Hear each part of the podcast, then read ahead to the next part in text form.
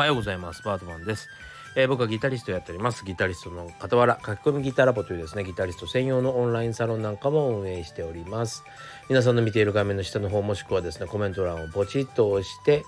書き込みギターラボチェックしてみてください。今日が入会解禁日となってます。入会解禁日はですね月に2回だけ。1日と15日だけになりますんで次はね今日逃すと次は来月の1日になってしまいます。お早めにお願いします。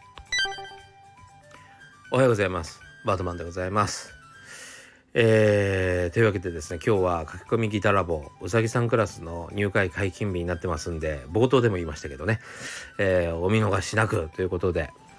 2024年ついあの1月から始めるとですねあのー、1年やったなとか 半年頑張ったなとかはっきりわかると思うんで、えー、いいと思いますよ。1月から是非始めてみてください。えー、それでですねえっとちなみに今日は、えー、95%が伝統というところでですねお話ししたいなと思っております。ただ、えー、この伝統をどうやって壊していくかみたいなところもちょっとお話できたらいいかなと思っております。はい。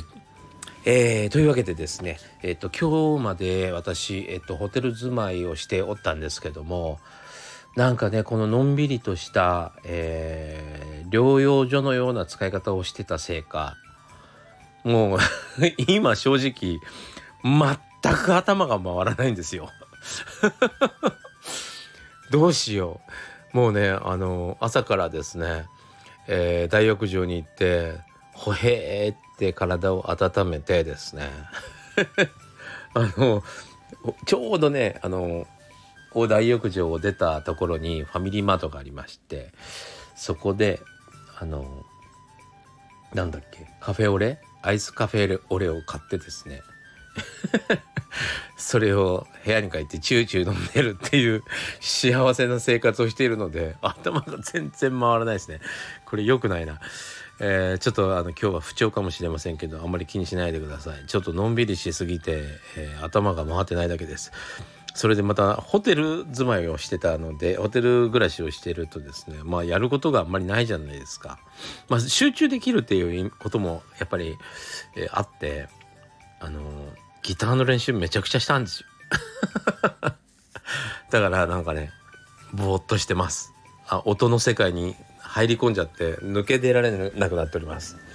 いやーもうね面白いなギター面白いなと思って。いやほんとねどうでもいい話なんですけどクロマチックスケールっていうのがあるんですよ。半音ずつ弾くってことでもう関係ない。もう何でもいいからとにかく半音ずつっていうね。そしたら絶対に音は濁るんですよね一瞬ね。半音ずつ弾くとね。でもその濁るのがあの綺麗に聞こえるところと要はその一瞬なんか違和感みたいなのがあるからこそあの綺麗みたいな。要はさなんだろう木を描くとするじゃない？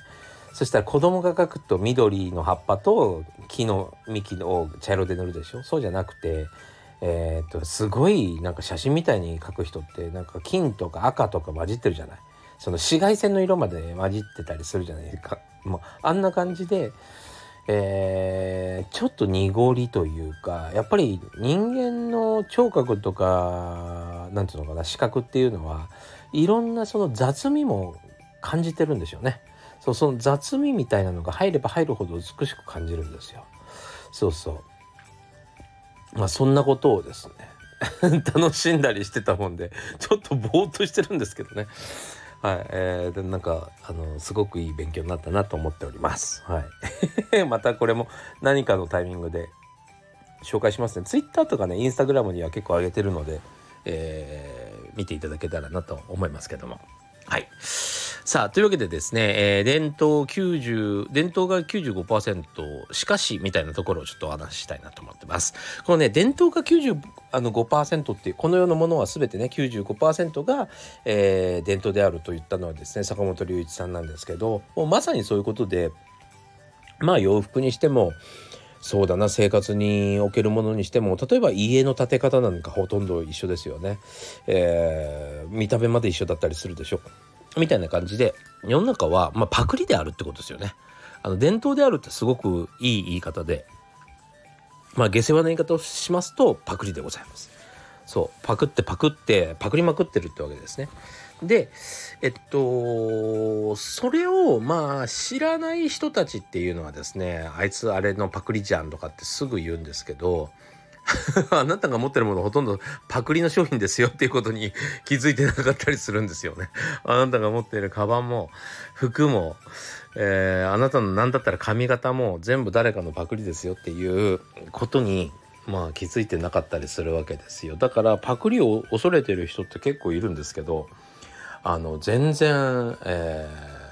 ー、関係ないですよね。パクるところから始めないと何も始まらないってことなんですよね。はい。で、あまあまあまあ、ここからま、ここまで話して、また続きは CM の後に喋りましょうね。何歳からでも早弾きはできる。早弾きを諦めた大人ギターリストに夢を達成させた革命的な方法を詰め込んだ一冊がヤマハから発売。プロギタリストであり3.5万人 YouTuber 末松和人の1日10分40歳からの早弾き双方革命。購入は Amazon 全国の書店にて。さあというわけでですね続きを話したいんですけどもあのちょっとね あの口内炎ができてて非常に痛くてですね喋りづらいんです。なんかやっぱりねコンビニ弁当みたいなのよくないですよね。それでも結構注意してなんかあんまりなんか保存料みたいなの入ってないようなのばっかり選んだんですけどなんかおにぎりとかさ。これでもダメだねやっぱね。栄養サラダも食ってんだけどやっぱり栄養が偏るんでしょうね。ダメですね、うん、まあまあまあそれはいいとしてちょっと喋りにくいんで聞き取りづらいかもしれませんけどごめんなさいね。口が開けられないですようまく。でまあそんな風にですね世の中のものは95%パクリであるっていうことなのでまああの自分の好きなものを、えー、パクればいいんですよ要は何やったらいいんだろうってすぐ悩む人がいるんですけど何をやるかっていうのはパクることから始めるしかないわけですよね。全くもう初めから何も考えずにいいと思えるもの自分が好きだと思えるものをパクリに行くっていう勉強しに行くってことがすごく大事ですですですがえーと、ここがあの面白いところなんですよ。面白いところなので、えー、僕はねこのことを、えー、富豪の病と呼んでるんですけどもえっとちょっとそのその部分をお話ししますね。例えば、えー、アメリカにジョニ、えー、ジョン・メイヤーさんっていう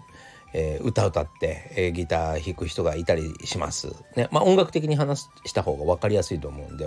音楽的にお話ししますけどまあ誰でもいいです。皆さんの好きなアーティストとかでも誰でもいいから想像してください。でその人の曲を歌ったりとかその人のようなギターを弾くってことは誰でもできると思うんですよね。誰でもできると思うんですけどもあのー全く同じギターを使うこともできないし全く同じ機材を使うこともできない。なんだったら、えー、その人が出ている舞台例えばなんだろう武道館でもいいし東京ドームみたいなとこに行って演奏することはできないし、えー、何万人の前で演奏することもできない。何もかもうんできないんですよ。同じようにはできないよね。だからまあ人間は自然とですね代用品を使ってるわけですよ。そう自分が持ってるギターであの人みたいな音が出ないかな。ねえー、自分が持ってる機材であの人のような音が出ないかなっつって、えー、まあ代わりのものでやっていたり何だったらですね代わりのものだと思っているんですがですが、えー、実は、えー、その情報というかあれを使っていると思ってたのにこれだったみたいな。本当は。これだったのかみたいな。大間違いしているっていうこともあったりするわけですね。そう。それこそですねあのイギリスの、えーまあ、ロックロックのビートで、えー、マージービートっていうのがあるんですけどもそのマージービートっていうのはアメリカ軍の近くに、えー、音楽好きの少年がですねラジオを持っていくとはアメリカ軍が、えー、聴いているいわゆるその R&B とかソウルミュージックがこう盗聴できてたらしいんですよ。でその盗聴を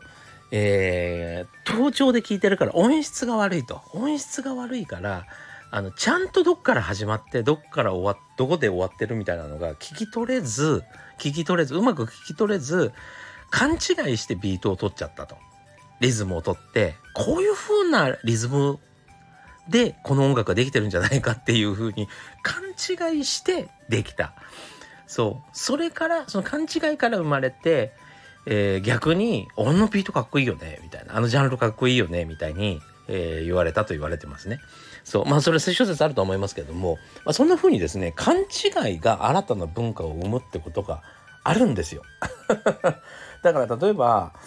えージョンえー、ジョン・メイヤーさんっていうのは、えー、例えばポール・リード・スミスっていうギターを使ってるんですけど、えー、例えば日本の少年が、えー、それはさすがに変えないで、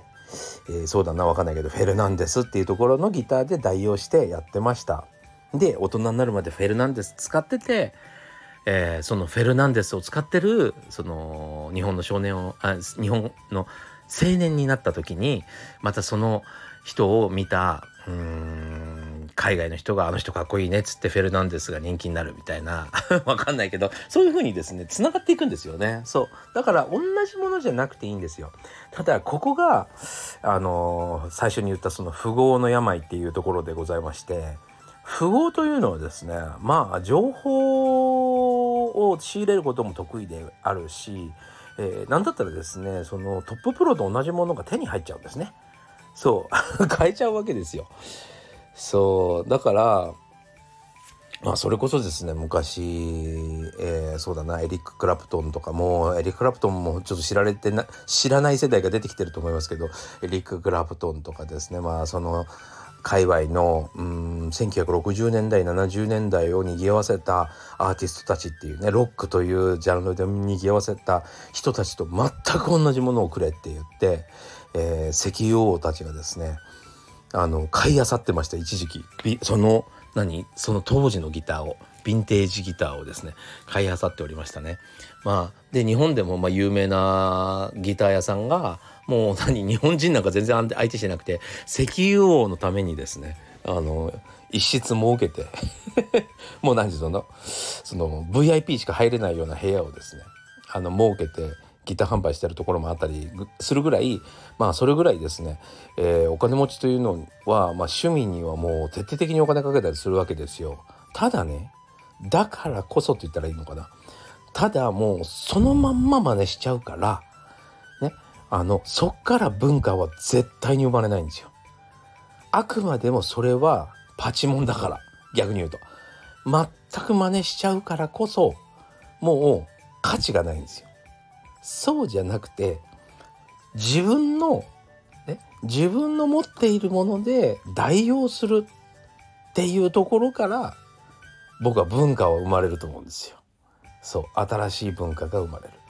全然違うもので代用しちゃうからそこにうんこのギターだとやっぱりこういう音が出ないなみたいな感じに感じたりするんだけどでもそれはもうまあいいかということで やったりとかすると他人には違うものに聞こえたりするわけですよね。そうそんな風に、えー、買えばいい本物を知ればいい知っとかなきゃいけないんだけど本物と同じようにやればいいっていうわけじゃないっていうことですね。そっからはは生まれないものがあるってこと。それは何かと言ったら個性ですよね。そうが生まれないんですよ。そう。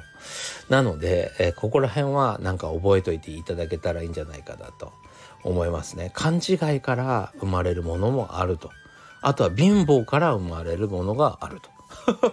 本当に。そこが結構大事なところなんですよね。というわけでですね、えー、今日はその95%が伝統であると。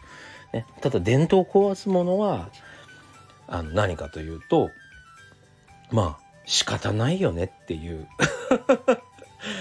もう情けない理由なんだけど買えなかったとか